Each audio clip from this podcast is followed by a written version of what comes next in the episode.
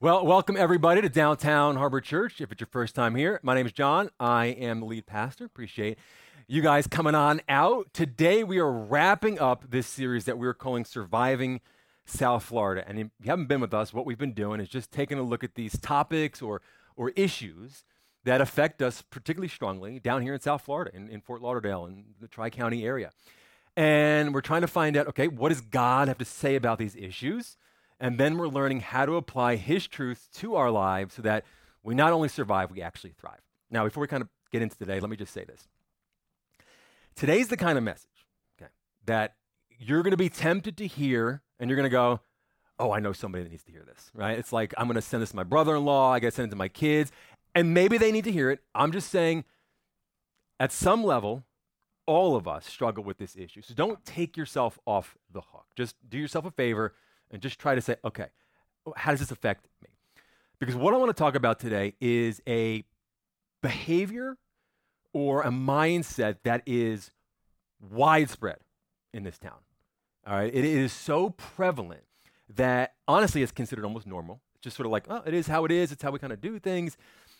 But the truth is, if you fall into this trap, and it is a trap, it can and will suck the joy out of your life. Now, this issue we're going to talk about is a very complex one. It's a multifaceted problem. It's got a lot of moving parts. There are many factors that kind of feed into this bigger issue. For instance, one of the biggest components of this problem is envy. But it's not just envy.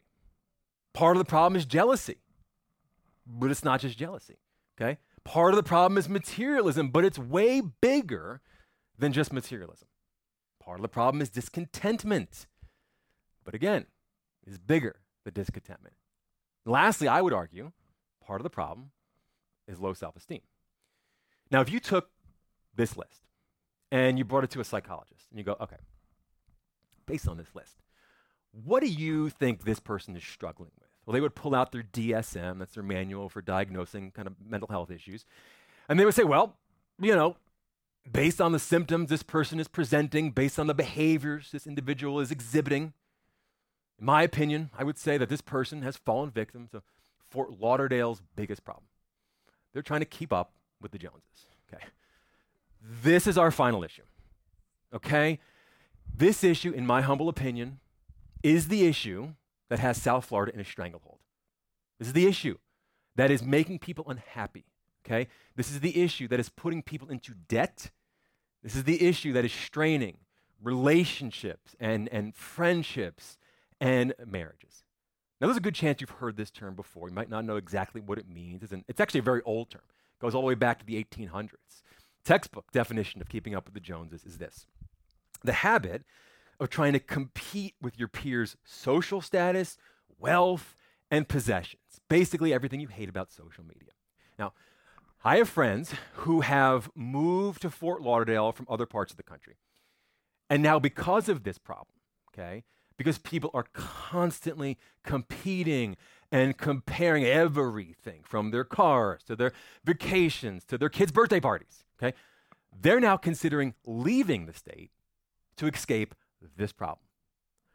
The problem is, for as much as this is a Fort Lauderdale issue, it's a people issue. I was reading a research paper on this particular topic.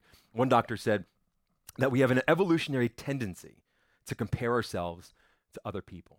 That there is this thing, he said, almost as though it's hardwired into us to see how we compare and how we stack up to other people. In other words, when we look at our own lives, all right, we look at our families, we look at our careers, et cetera, et cetera, we're not asking the question, How am I doing? This would be a, a fine question to ask, a healthy question, even. It is totally fine and normal to set up goals for your life and your family if you want to kind of put some metrics in place to measure to see you know, how you're doing, not a problem, right? But we're not asking this question. No, according to psychologists, what many of us are asking is, how am I doing compared to everyone else? That is, how you rate your life, okay? Your success, and your marriage, and your kids, and your vacations, and your handbags, and your homes, and your whatever is entirely based on how other people are doing and what other people have. It is human nature, these scientists would say, for us to want to look to our left and look to our right to see how we stack up, to see how we measure up. And when we get sucked into that comparison trap, it doesn't just cause us to be unhappy with what we have, and it doesn't just cause us to want more than what we have, it actually causes us to want more than someone else. In this same study, they were talking about how much money does one need to make them happier, all this kind of stuff. What they found in this study is that more money doesn't actually make you happier. But, wait, having more money than someone else does. Ugh. I was telling my buddy that. He goes, Yeah, that pretty much sounds correct. Having more money than somebody else does. The way I heard a famous pastor once say it is that we end up wanting more er, as he called it, attached to our adjectives. In other words, we want to be richer, happier, skinnier than someone else. Whatever it is, I want more er than you, okay? Because if I have more er than you, well, then I can feel better about me. We want to leave a business meeting and go, well, that guy was smart, but uh, I'm smarter. She's pretty. Oh, yeah, very pretty. But uh, I'm prettier. He's strong, but I'm stronger. Yeah, their clothes are nice, but my clothes are designer. Okay? So, work with me here. When we co- try and, okay? When we compare, according to these scientists, it makes us want m- not just more, more than someone else. Now, sometimes it is the case that we really do have more er than someone else. And when we start to look around, we begin to think, well, that person, well, that person's heavier. That family's a little poorer. Their kids' birthday parties, they're a little smaller. And if you're not careful, you start to feel superior. But maybe that was your intention. Maybe that was your goal. Because some of us having more er, not enough.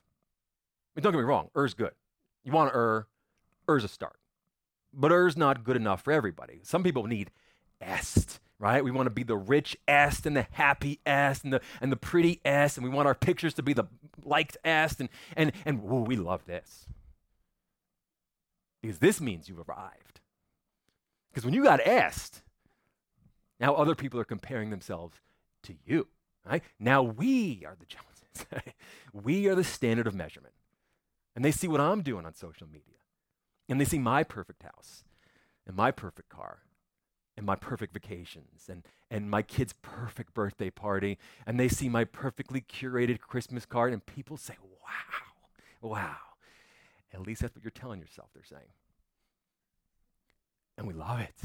And we eat it up, right? With fava beans and a nice Chianti. See, those of us who are chasing after the est, we lie to ourselves. We say things like, well, I'm, i mean, I'm just trying to reach my full potential. Mm-hmm. And maybe you are, okay? And there's a place for that. We're going to talk about that. But more times than not, when you begin to peel back the layers, so to speak, on this reaching your full potential, what you're going to find is that the reason you're so consumed with being the best, the reason you're so consumed with letting everyone know what you're doing and how well you're doing it, is because you're just measuring yourself by what others think. You're looking to your left, you're looking to your right, and you're asking, Am I okay? Am I okay? Like, like then, then, there's another group still. Don't count yourself out yet. There's another group still when you see this competition, right? It's going on, uh, you know, people are trying to one up themselves, all this kind of stuff. It's happening in your work, it's happening at your kid's school, it's happening in your neighborhood, it's happening all over social media. And when you look at what everyone else is doing. When you look to your left and you look to your right, you find yourself saying, Well, I will never be as fill in the blank as they are. I'll never be as rich as they are. I'll never be as cool as they are. I'll never be as smart as they are. I'll never have as nice a house as they do. I'll, I'll never have as nice a car as they do. I'll never be able to send my kids to the kind of schools that, that, that, that they can send their kids to. It causes you to hate you. So no matter where you are in this spectrum, from wanting more er to wanting to be the s to, to saying I will never, all of us have fallen into what's called the comparison trap. We're trying to keep up with the Joneses, but there's no finish line. There's no end in sight. There's never any sense of satisfaction. I've a lot of pastors make the statement. that comparison is a sin, okay? And I mean, at some levels, I think it is. I think if you are pridefully comparing yourselves, that's a sin, absolutely. When it leads to envy and, and jealousy, yeah, those are, those are sins that you got to deal with. But at a more practical level, I would say that comparison is just plain dangerous. It's, it is dangerous for your mental health, and you know this. It's dangerous to your wallet. Some of you know that. How many of you have racked up debt because you got sucked into that trap? You leased something you shouldn't have leased. You went on that vacation you had no business going on. You bought that purse, you bought that watch, you bought that big screen TV or, or, or that bow. And the only reason you bought these things is because you saw someone else had it and you just had to have it too. Now, to get some insight on this comparison issue, I want to take a look at what a guy named Solomon had to say. Now, if you don't know this, according to scripture, Solomon was the wisest man who ever lived and the richest man who ever lived. And so, if he's got anything to say about this topic, he's the one we should be listening to. So, in Ecclesiastes 4 4, he says this I have also learned why people work so hard to succeed. Now, this should be interesting. Wisest man who ever lived said he's been observing humanity, watching what we're doing. He's figured out what's driving us. So, the man who's done more than you'll ever do, who's got more money than you'll ever have, nicer clothes than you'll ever have, according to Jesus, he even references his clothes. He goes, Do you want to know why people work so hard to be so successful? He says, It is because they envy the things their neighbors have. The thing that drives people, he's saying, is competition. They're looking to their left, they're looking to their right, and they're trying to figure out what is everybody else doing? Where are they shopping? What are they driving? Where are they vacationing? How much money are they making? Where, where, where are they sending their kids to school? And that was 3,000 years ago, folks. Nothing has changed. Solomon say, You're trying to keep up with the Joneses, but it is useless. It is like chasing after the wind. You can't catch the wind. That's his way of saying, You're wasting your time. There's no win, there's no finish line, there's no end in sight. So now you hear this, and if you're like me, you're kind of like, Okay, well, hmm, are you saying we shouldn't work? Are you saying we, like, we, we should kind of just kind of fold their hands, sit back, and do nothing? He would say, No, no, no. Fools fold their hands and ruin themselves. I'm a wealthy guy. I got a lot of property, he would say. I got a lot of wives. I got a great education. I built the temple. I would never tell you, ever, that you shouldn't work hard. I would never tell you to ignore the gifts that God has given you. You should work as hard as possible. Paul would say, work as unto the Lord. But what I'm telling you is be very careful about what's driving you. Then he gives us some wise advice. And I'll be honest with you, after 3,000 years, this advice has lost a little bit in translation, but I'll work us through it. He says this one handful, okay, one handful of peace and quiet is better than two handfuls of hard work and trying to catch the wind. What does that mean?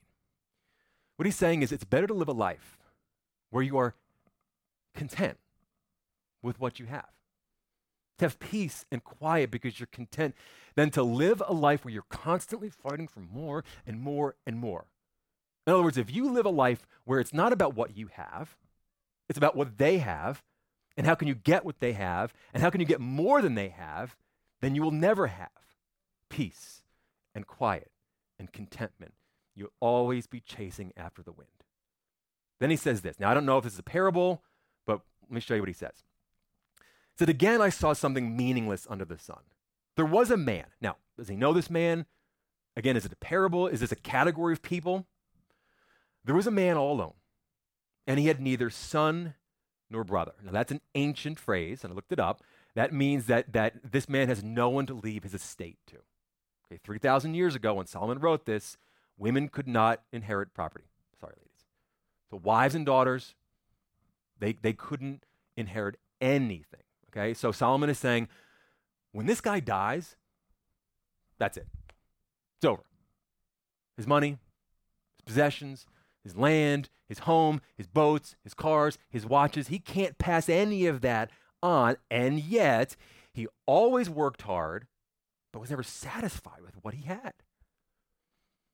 Many of you know people like this, don't you? Maybe you're married to this person. Maybe you are this person. And it's just work and work and work and work and work, and, and, and more is never enough. There's always another goal. There's always, there's always another promotion. I gotta grind. I gotta build. I gotta be bigger. I gotta grow. And yet there's never any sense of satisfaction. So one day this guy stops and asks himself a very simple but life changing question. He says, For whom am I working so hard? Why don't I let myself enjoy life? Like, wh- like, what am I doing with my life? He says. How did I get to this place where I am consumed with getting more and more and more and more? I am consumed with looking to the left and looking to the right, and yet I am never content with what I have. I- I'm never able to enjoy my life. Solomon would say, This is what I'm talking about. This is what I've been saying. It is human nature to compete and to compare unless you choose otherwise. So he concludes. He says, It is also meaningless and depressing. Solomon would say, if you get sucked into this comparison trap, if you live your life trying to keep up with the Joneses, if you measure your life by seeing what everyone else has, by what else, everyone else is doing, and making sure that they see what you have and what you're doing, your life will quickly become meaningless and depressing. And you probably know that. And the saddest part is that you will never be able to enjoy your life. And I don't just mean life in general, I actually mean your life, the one that you actually worked for, and the one that God has actually blessed you with. You will never be able to enjoy your life when you're too busy chasing after others. Ultimately, folks, what we're talking about here is a, is a, is a deeply spiritual issue. It really is.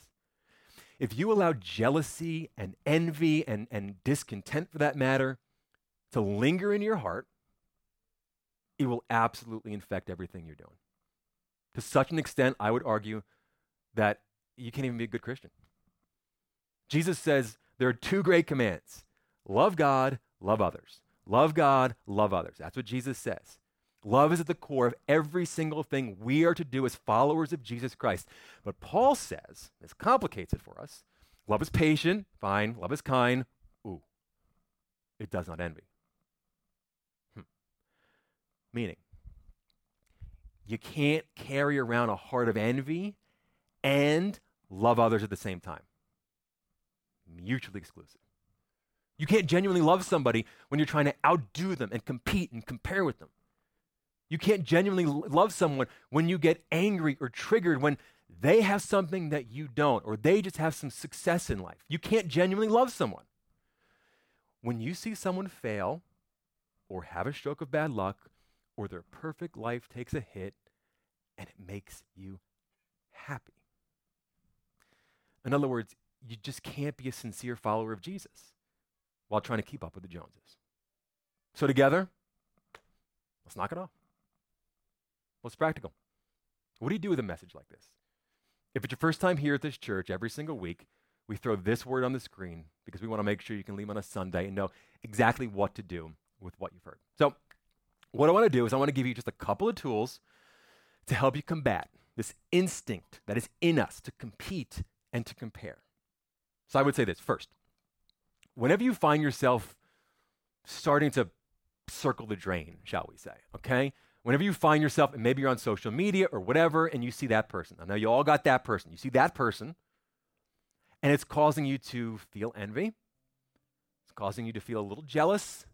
It's causing you to chase after the wind, as Solomon would say. In those moments, I would challenge you to celebrate those you envy. Rather than compete with them, compliment them. Hey, you look great in that dress. Wow, your car's awesome. Gosh, what a beautiful home. Congratulations on the promotion. Hey, you know what? Your idea in that business meeting, that was a good idea. That was a good idea. Find the people who normally trigger you and celebrate them. Chances are you hear that advice and you're like, doesn't that mean I'm being fake though?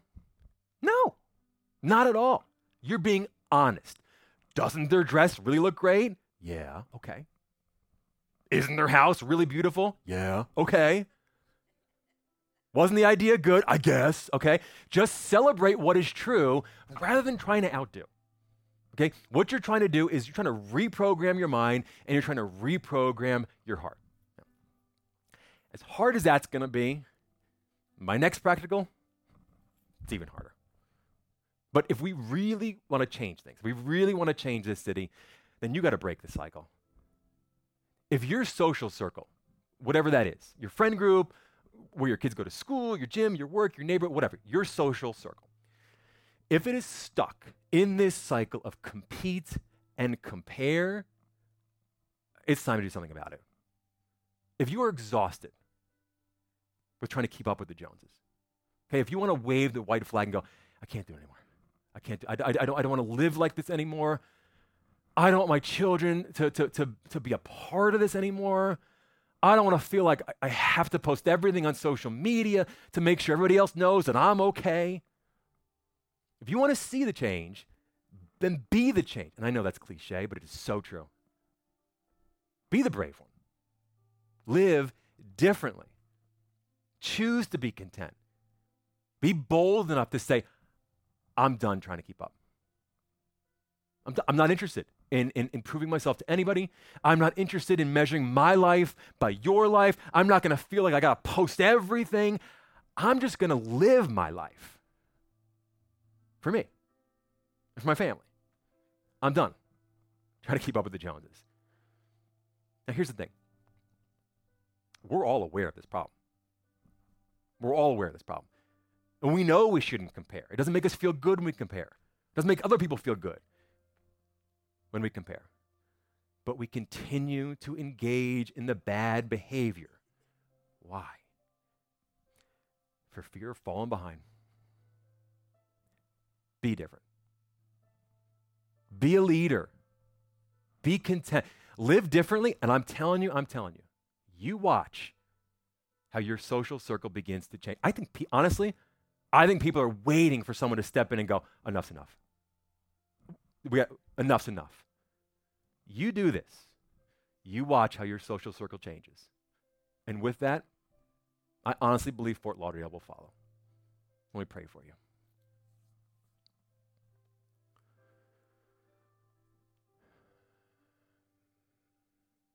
dear Jesus. Lord, this is an issue that we've been struggling with since the beginning of time. Lord, it's almost as a part of us where we feel this need to look to our left and look to our right to figure out, am I okay? And God, I know that this is the type of message where we're here and, and, and we're quick to go, I know somebody needs this, Lord. But God, I pray that today, by the power of the Holy Spirit, you would touch our hearts. You would break down the walls. You would soften the calluses so that we may see ourselves in this, that you would empower us to change and to live differently, Lord, because this is not how you've called us to live.